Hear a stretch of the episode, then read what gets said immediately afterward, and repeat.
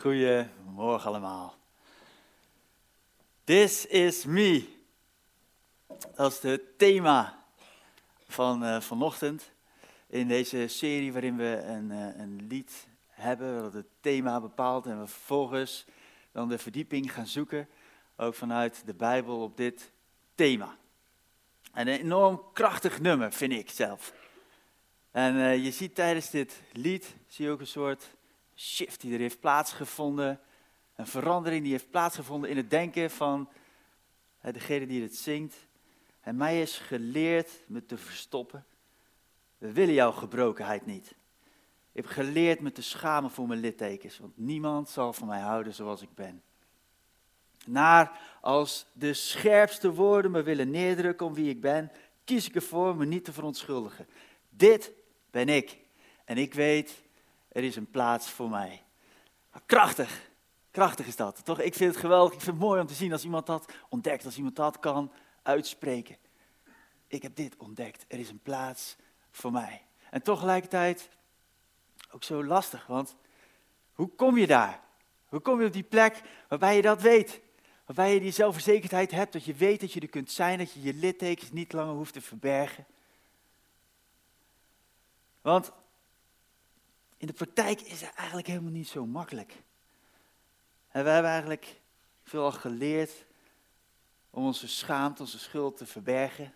woorden hebben impact. En onze kwetsbaarheid, die kunnen we soms maar beter even verbergen. En in onze samenleving is het helemaal niet zo makkelijk om dit te bereiken. Hoe kom je daar? Nou, daar wil ik met jullie over na gaan denken. En als je hier zit, en misschien ben je voor het allereerst, of ben je hier en ben je zoekende naar wie God is, ben je aan het ontdekken, is er meer tussen hemel en aarde en, en, en ja, wie is die God dan precies? Nou, vandaag wil ik ingaan op hoe geloven in God jou als persoon kan vormen. Jouw identiteit kan vormen. Dus kan vormen wie je bent. dus dat geloven in God gaat ook best wel ver. Het kan heel ver gaan. En daar gaan we vanmorgen over nadenken. En dat gaan we eh, doen in eerste instantie door een stuk te lezen uit eh, de Bijbel.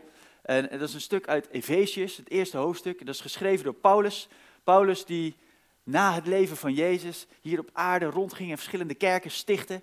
Zoals Stadskerk nog 40 ook gesticht is, vijf jaar geleden. Zo ging de Paulus, die ging rond en die, die stichtte een heleboel verschillende kerken. En hij schreef brieven naar die kerken. En een van die kerken is in Efeze. En hij schreef dus een brief aan de Efeziërs, waar we ontzettend veel uit gaan ontdekken vandaag. Komt, Efeziërs 1, vanaf vers 3. Als goed is kunnen jullie meelezen. Yes. Gezegend zij de God en Vader van onze Heer Jezus Christus, die ons, wij mensen, jij en ik, in de hemelsfeer in Christus met talrijke geestelijke zegeningen heeft gezegend. In Christus immers heeft God, voordat de wereld werd gegrondvest, ons vol liefde uitgekozen om voor Hem heilig en zuiver te zijn. En Hij heeft ons naar Zijn wil en verlangen voorbestemd om in Jezus Christus Zijn kinderen te worden.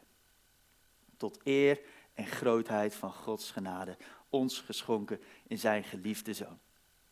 Nou, een stukje tekst en er zit eigenlijk heel veel in. En daar wil ik rustig aan eens gaan ontdekken samen met jullie.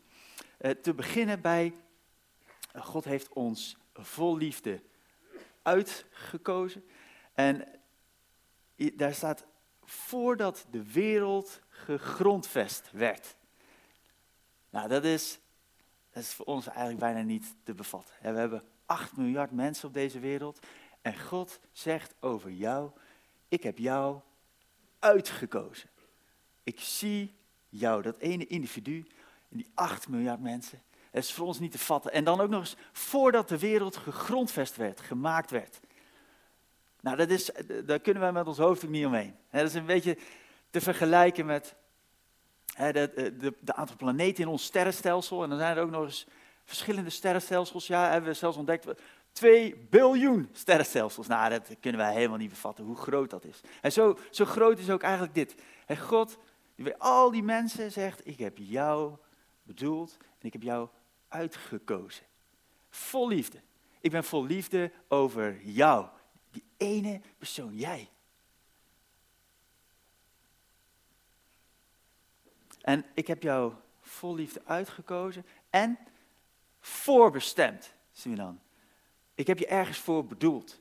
Ik zie jou, maar ik heb ook een doel met jou. Jij bent voorbestemd om mijn kind te worden. En dit gaat over wie je bent. Je bent bedoeld om een kind te worden van God. Nou, en als we dan eh, nog eens eventjes verder wat, wat, verdieping zoeken, uh, zoals we als sprekers dat dan uh, doen, dan zal ik een beetje verklappen hoe dat gaat. Dan gaan we naar de studiebijbel. Voor alle mensen die dachten, van, oh die sprekers wat goed, die kunnen Grieks en Hebreeuws, die snappen dat allemaal. Ja, ja, dan moet jullie toch teleurstellen. Nee, daar hebben we een hele handige tool voor.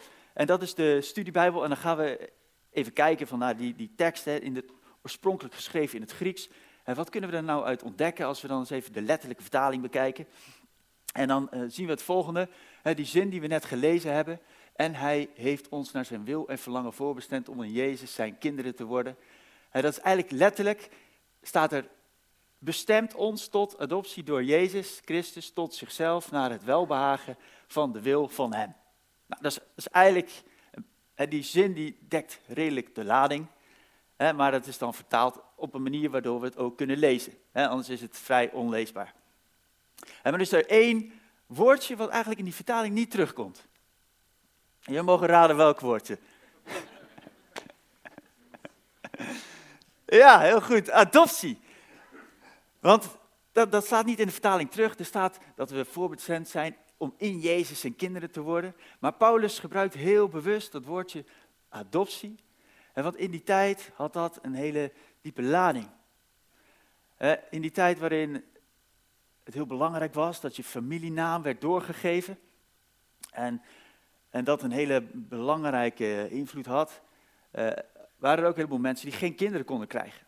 En er waren helemaal niet zoveel middelen zoals we dat vandaag de dag hebben om daarbij te helpen. Dus als je geen kinderen kon krijgen, stel dan, dan kon je iemand adopteren. En als dan iemand werd geadopteerd, dan werd hij ook volledig aangenomen als kind, want hij werd dan de drager van de naam. dus adoptie, zeker ook in die tijd, en dat gebeurde ook veel onder de Romeinen, dat was, was eigenlijk heel vergaand. Je werd volledig opgenomen, je werd volledig kind, onderdeel van de familie. En dat is in essentie wat Paulus dus overbrengt als het gaat om hoe wij Gods kinderen kunnen worden. En dat gaat dus hartstikke ver. En als we dan eens eh, kijken naar hoe wordt een identiteit gevormd, nou, daar hebben we vandaag de dag hebben we ontzettend veel kennis over. Daar hebben we veel over geleerd door veel onderzoek dat er heeft plaatsgevonden. En een, een prominent persoon in, uh, in deze is uh, Paul Verhagen. Hij is uh, een hoogleraar, een professor en hij is psychiater. En hij heeft een boek geschreven over identiteit. En wat hebben we nou geleerd over de vorming van identiteit? En hij zegt, identiteitsvorming, dat is een deel onze nature. Hè, dat is iets wat we van onze ouders hebben doorgekregen, onze genen, bepaalde capaciteiten, eigenschappen. Maar hij zegt eigenlijk het grootste gedeelte van onze identiteit wordt gevormd door onze omgeving. Uh, en hij gebruikt daarbij het voorbeeld van adoptie. Hij zegt namelijk als een kindje uit Zuid-Afrika wordt geadopteerd door mensen uit Nederland, hè, uit Brabant of mensen uit China, hè, dat betekent heel veel voor zo'n kindje, voor de vorming van de identiteit van dat kind. Je werd Chinees opgevoed of Nederlands kindje, nou, dan krijg je een heel ander soort identiteit die er ontstaat. En, en als ik jullie nu zou vragen van wie, wie ben je? stel, ik stel me voor het eerst voor, ik vertel wie ik ben. wat zou jij dan zeggen? Denk daar even heel even over na. Wat zeg je dan? je naam, die je hebt gekregen van iemand anders. Um, waarschijnlijk waar je werkt en wat voor werk je doet. Um, misschien met wie je samenleeft. Um, of je kinderen hebt. allemaal andere personen. Allemaal invloeden van buitenaf die iets zeggen over wie jij bent. En jouw omgeving heeft heel veel invloed op jouw identiteit. En wij mensen, wij zijn sociale wezens. Wij hebben interactie, we hebben waardering, we hebben liefde en verbinding nodig met andere mensen.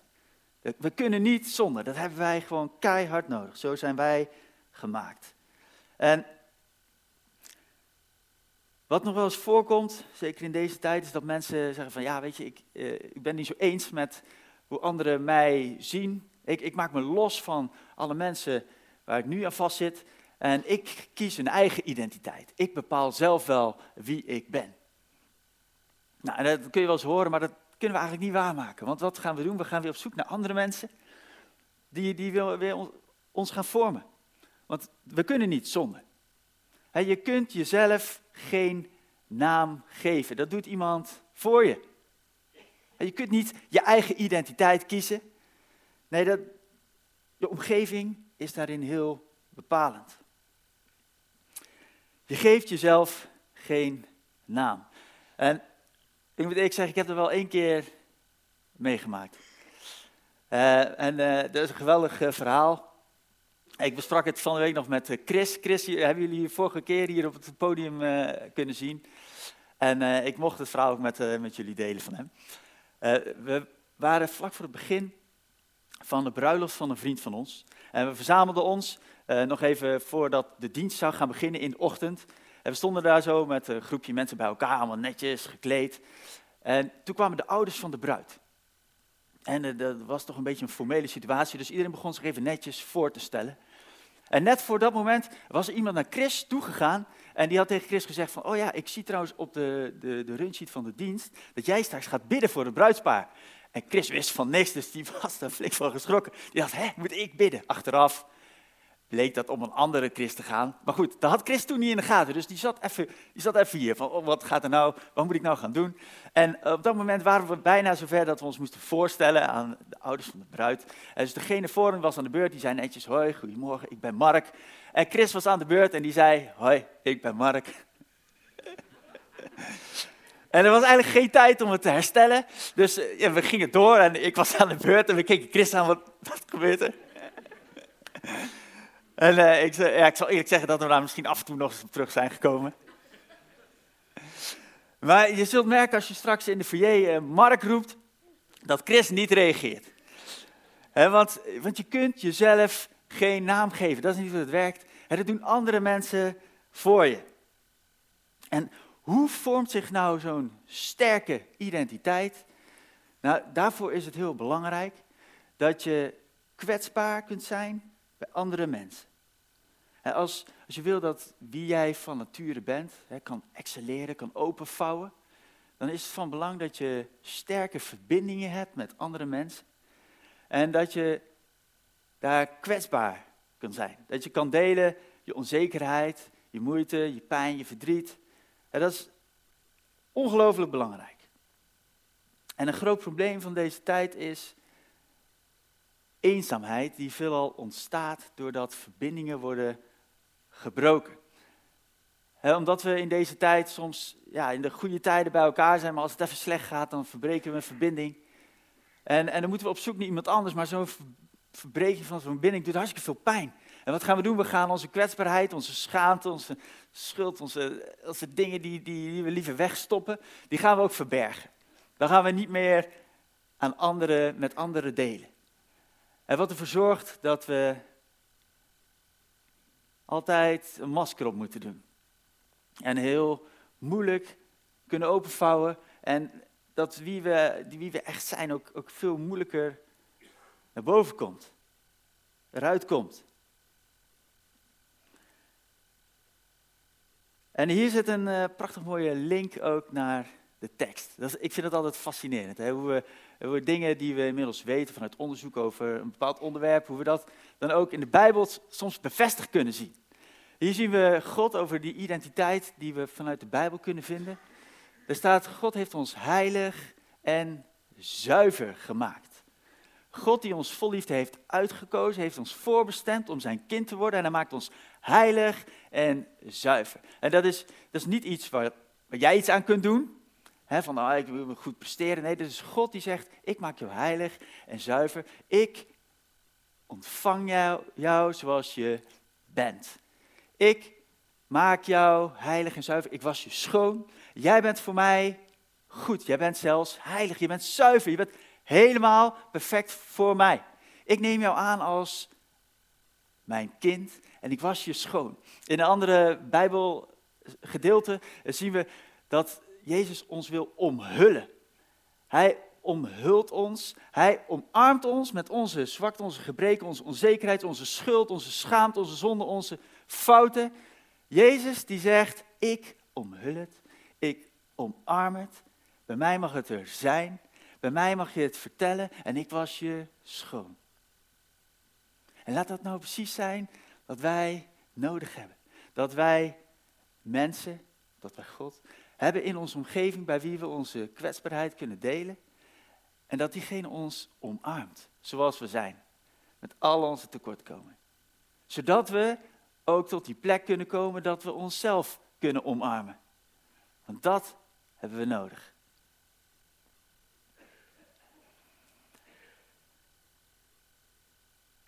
En nog één zo'n uh, zo'n mooie link van de theorie naar de tekst. Is, uh, Paul Vragen zegt, wat, wat is nou belangrijk voor die vorming van die identiteit? Dat is je omgeving. En vooral de mensen die jij waarde geeft. dus het zijn, het is jouw omgeving door wie je wordt gevormd. En vooral de mensen die jij op waarde schat. dus de mensen die jij hoog acht in jouw leven. En hier zit ook wel een mooie sleutel. Welke plek mag God hebben in jouw leven? want wil jij die identiteit die God eigenlijk voor jou heeft, wil je die gaan ontdekken, wil je die gaan omarmen, is het dus van belang welke plek God heeft in jouw leven. En zometeen wil ik het eens eventjes vanuit die tekst helemaal gaan bekijken. Wat is dan die identiteit die God voor je heeft? Maar hier kunnen we eigenlijk, we zien ook in die tekst al, er staat in je bent voorbestemd om dit te ontvangen. Maar dat gaat niet helemaal vanzelf. En God dringt niks aan je op. En je bent bedoeld, voorbestemd om zijn kind te worden. Maar wil je dat volledig kunnen omarmen, dan is het van belang welke waarde heeft God in jouw leven. Is God iets voor de bij, hè, voor als het uitkomt, voor als het misdreigt te gaan, even een schietgebedje? Of mag God ook daadwerkelijk inspreken op jouw leven? mag die ook daadwerkelijk jouw leven leiden. De vorming van je identiteit, daarbij is je omgeving van belang en vooral de mensen die jij waarde geeft. Of God die jij waarde geeft in je leven.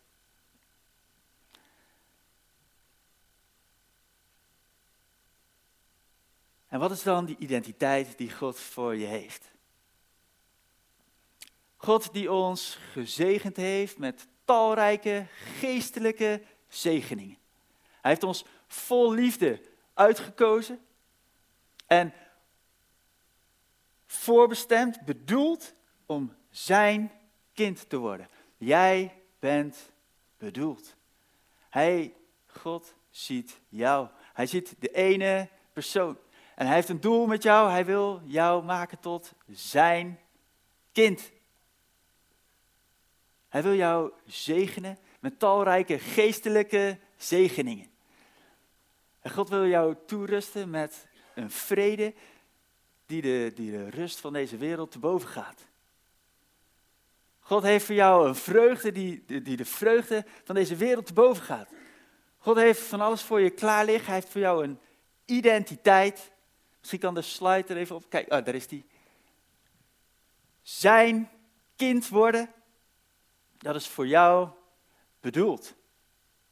Dat is iets wat jij kunt ontvangen, wat je kunt aannemen, wat jou kan vormen in jouw zijn, in wie je bent. En ik dacht, ja, in dit, over dit onderwerp, en het, het is best een onderwerp wat mij fascineert. Ik dacht van ja, er is zoveel over te vertellen en vooral ook heel veel ja, theorie hè, over, over hoe dat dan kan zijn. Maar ik dacht, eigenlijk komt dat het best tot zijn recht door te vertellen hoe dat dan in de praktijk werkt. En ik, ik dacht, ik kan er eigenlijk niet omheen door dan te vertellen hoe dat voor mij van essentieel belang is geweest voor mijn leven, voor de vorming van wie ik ben.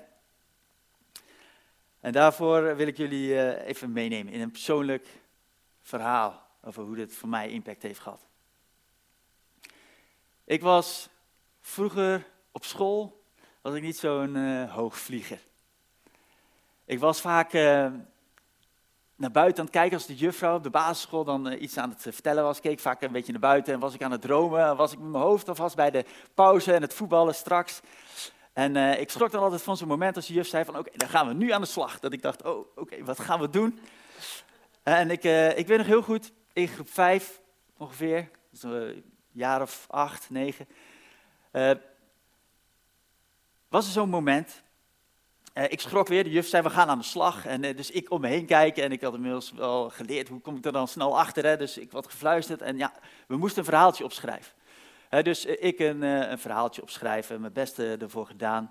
ik had natuurlijk niet meegekregen dat we daarna vervolgens een kwartier later in de kring, hardop, ons verhaaltje aan elkaar zouden gaan voorlezen.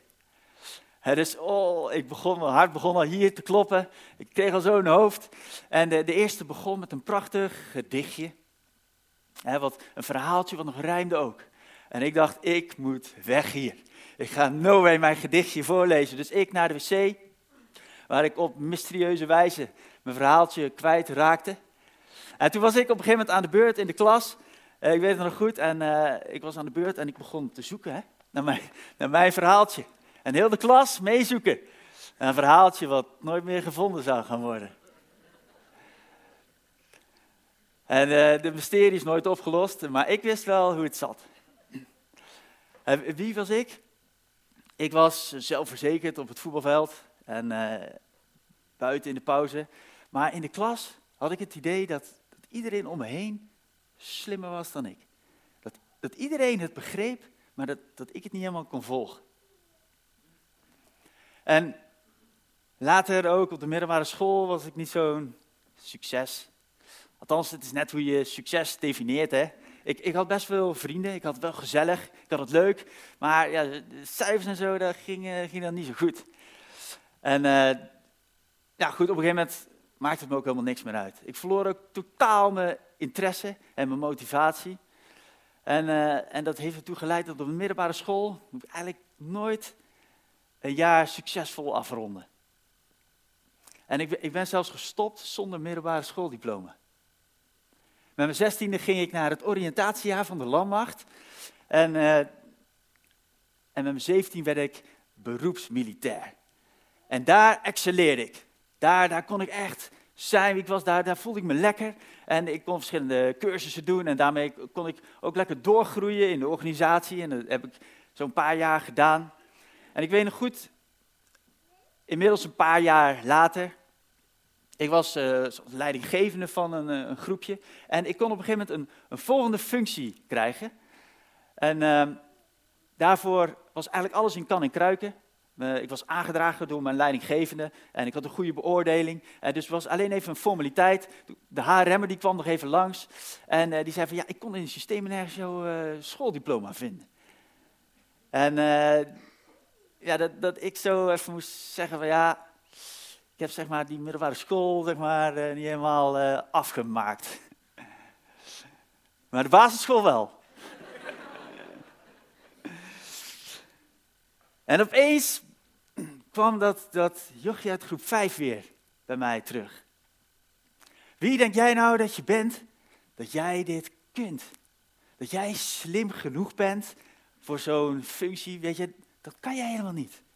Wie denk jij dat je bent? Jij kan het helemaal niet. Aan. En ik werd gek van dat jochie uit groep 5. Dus ik besloot hem voor eens en voor altijd de mond te snoeren. Ik zou dat gevecht met het jochie wel eens even aangaan en ik zou dat winnen. Weet je wat ik ging doen? Ik ging me inschrijven voor het HBO. En ik, uh, ik zou eens even de studiekant afronden, zodat ik daar geen last meer van zou krijgen die onzekerheid er niet meer hoefde te zijn. En ik uh, was vijf jaar beroepsmilitair geweest inmiddels, ik was 22. En ik had twee dingen geleerd. Discipline en doorzettingsvermogen. Dus ik 21 plus test doen, boek besteld, uh, in de bibliotheek dan. Hè, uh, en ik kwam er wel snel achter dat ik moest ook even leren leren. Dus nou, ik nog een extra boek erbij, ik aan de slag dag en nacht aan de studie, 21 plus test gehaald en vervolgens ingeschreven bij het HBO. En ik weet het goed, mijn allereerste tentamen, Ik heb zitten stoem, zitten zweten boven die boeken en ik zou dit halen. Mijn eerste tentamen economie. En ja hoor, een acht en een half. Lekker. Mijn eerste tentamen binnen en vervolgens al die goede cijfers. Want ik ging ervoor, ik, ik zette ook heel veel dingen aan de kant die eigenlijk ook heel belangrijk waren. Maar ik ging ervoor goede cijfers halen en het lukte. En een jaar later met mijn propenduizen onder de arm had ik wel één ding ontdekt. Dat ik was helemaal niet in staat om dat jochie uit groep 5 de mond te snoeren. Ik kon het helemaal niet bereiken. Want eh, zelfs in de collegebanken durfde ik eigenlijk nooit een, vinger op te steken om een vraag te stellen. Want ik, ik had het idee dat iedereen om me heen het snapte, behalve ik. Dat iedereen wel wist waar het over ging als ik het even niet wist. Uiteindelijk, in, een paar jaar later, vier jaar later, had ik mijn HBO-diploma. Maar ik had wel geleerd dat ik het gevecht tegen het jochie uit groep 5 niet kon winnen. Maar die eerste periode van studie leerde ik wel iets anders. Ik leerde namelijk dat ik niet dat gevecht tegen het jochie uit groep 5 ging winnen door er tegen te vechten, maar dat ik moest leren dat jochie te omarmen. Ik leerde over identiteit en ik leerde dat in de kerk. Over hoe dat zich vormt en ook hoe het is om volledig aangenomen te worden met al je fouten, je tekortkomingen, je schuld, je schaamte, alles waarin jij tekort schiet. Ik begon te ontdekken over wie God ziet dat ik ben. En dat God mij heiligt en reinigt en al mijn schuld, schaamte, schande, zonder tekortkomingen omarmt. En dat ik kan leren om ook mezelf te omarmen. Dat jochie uit groep 5 te omarmen.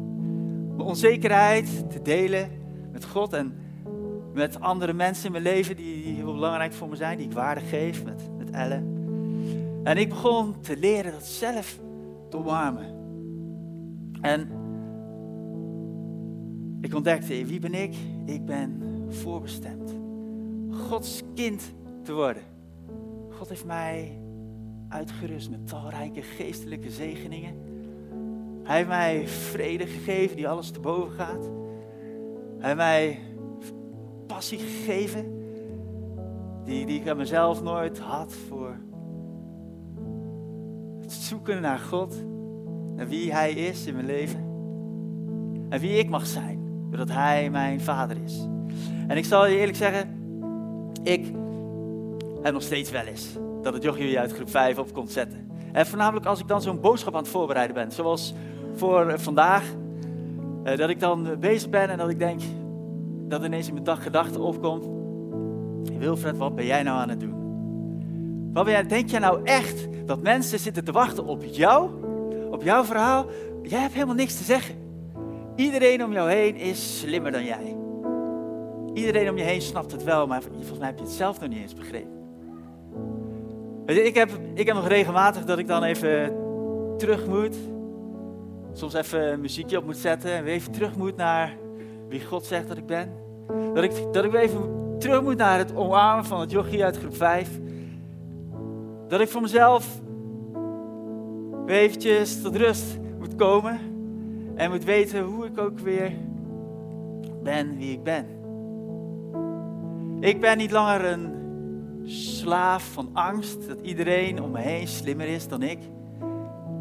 En ik heb zo voor mezelf een aantal dingen geleerd, uh, vanuit de Bijbel ontdekt over wie ik ben, die me ontzettend veel kracht geven. Niet langer een slaaf van angst. En God heeft mij niet zijn geest gegeven om die slaaf van angst te zijn, maar kind van Hem te worden. Geen slaaf van angst dat iedereen slimmer is, dat ik er niet toe doe, dat ik niks te zeggen heb.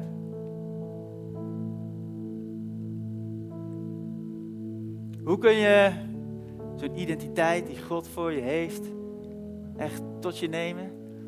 Daarvoor is het belangrijk dat duidelijk is welke waarde, welke plek mag God hebben in je leven. Welke waarde geef jij God? Mag Hij ook inspreken in wie jij bent? Mag Hij je ook leiden, ook bijsturen? En vervolgens, ik hoop voor jullie en ik bid voor jullie dat jullie ook dat mogen ontdekken. De identiteit van wie God zegt dat jij bent. Dat je leert omarmen, je schuld, je schaamte, je gebreken, je tekortkomingen. En soms moet je af en toe nog even terug.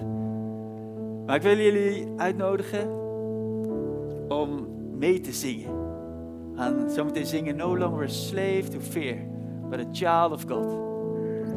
En misschien als je nog denkt van ja, dat weet ik nog niet hoe dat werkt. Ik weet nog niet hoe ik dat, of dat kan zingen, dan uh, kijk het gerust even aan. En we willen je dolgraag ook helpen om er meer over te ontdekken. Maar ik wil je uitnodigen te gaan staan. Laten we gaan staan. Dan gaan we samen zingen. Over God die ons wil aannemen als zijn kind.